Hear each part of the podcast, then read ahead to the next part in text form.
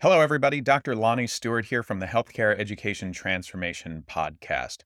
Are you a physical therapy student about to start studying for the National Physical Therapy Examination?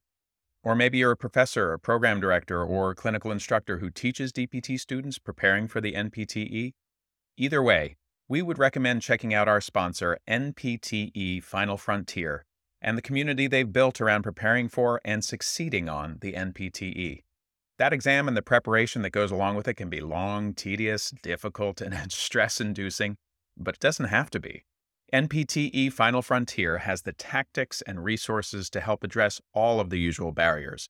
They even have scholarships to help with NPTE study courses, FSBPT registration fees, and even research opportunities.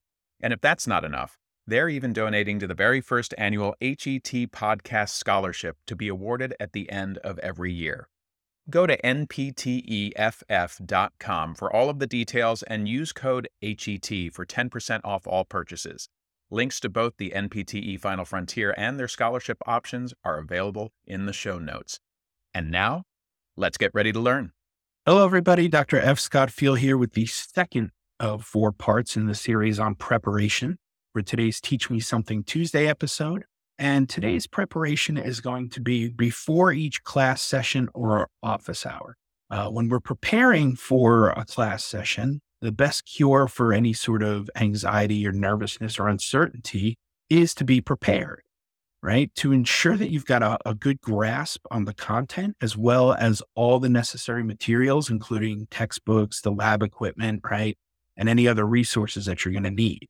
As you prepare for each class, or help session or office hour, you don't want to go over the same content that the students are already learning.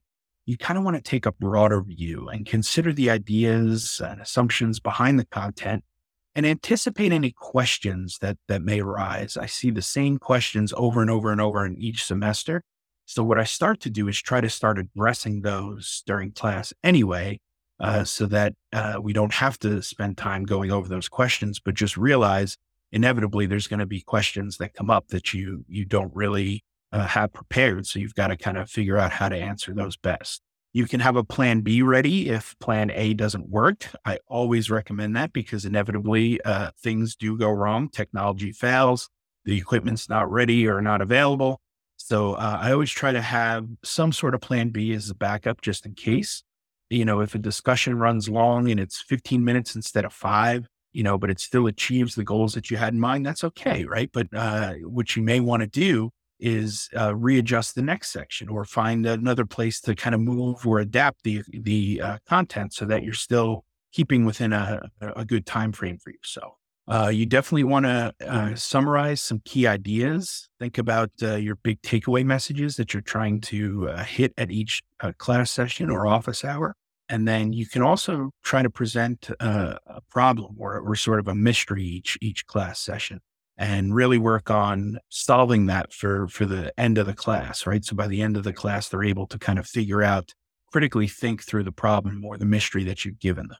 Uh, you definitely want to try to use a variety of teaching methods that can be most effective if you combine them because you know, we have this idea that there's these different styles of learning, which has kind of been debunked to to a certain extent.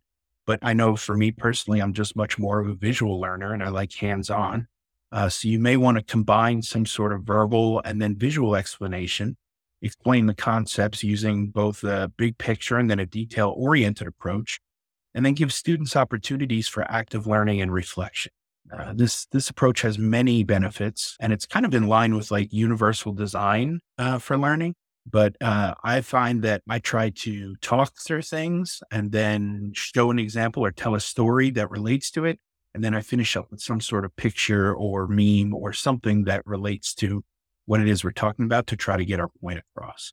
Um, my mind just works in in picture and meme form best, so that's how I like to wrap things up. But I know not everybody likes that, so the other thing too that you want to do is to definitely get organized. No matter what teaching methods that you use, being organized and preparing, like the the whole theme of this four point uh, series, being organized helps uh, with your students' learning, and it helps gain appreciation if your classes are well organized. Uh, each class period should have a clear beginning, middle, and end.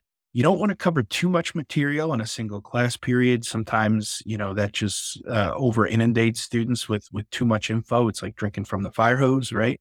But you can definitely present more information and ideas during a lecture. You just have to have that summary in mind too, and bring it all back together. So you really want to make sure that you're you're kind of bringing those those big themes back together at the end of each section of your lecture and then get emotionally ready for each class or, or office hour, right? Set aside time right before you go to teach the class and focus your mind on your goals for that day, right? Look forward to teaching, to interacting with students, helping them learn the day's material, responding to questions and ideas they may bring to class, and just really being present uh, and listening, being an active listener. Uh, and I'm a huge fan of positive affirmations and visualization. Uh, we've talked about those individually before, but you know, really close your eyes and picture what it's going to be like going into the class and, and you know, presenting a, a well-developed lecture for the day or lab or, or you know, for the day. Uh, and then positive affirmations, uh, just saying out loud over and over to yourself, uh, you know, that you are a good professor, you have a, a firm grasp on the content, and that you uh, are well trained in transferring knowledge and your students will get something out of the class for the day. So I hope those tips helped for preparation before a class or office hour. Well, I hope that episode was entertaining as much as it was informational and educational. If you enjoyed this episode or any of our past episodes, we ask you to please subscribe to the podcast and leave us a rating and review. And please share out the episodes to those who you feel may be able to benefit from them. We also urge you to follow us on all social media platforms at HET Podcast and let us know what topics or experts you would like to hear from in future episodes. And just as a reminder, none of the information on today's show should be considered medical advice. It's simply infotainment or edutainment to help educate our audience. For medical advice, we always advise you to reach out to your preferred medical professionals, and we'll see you on the next show.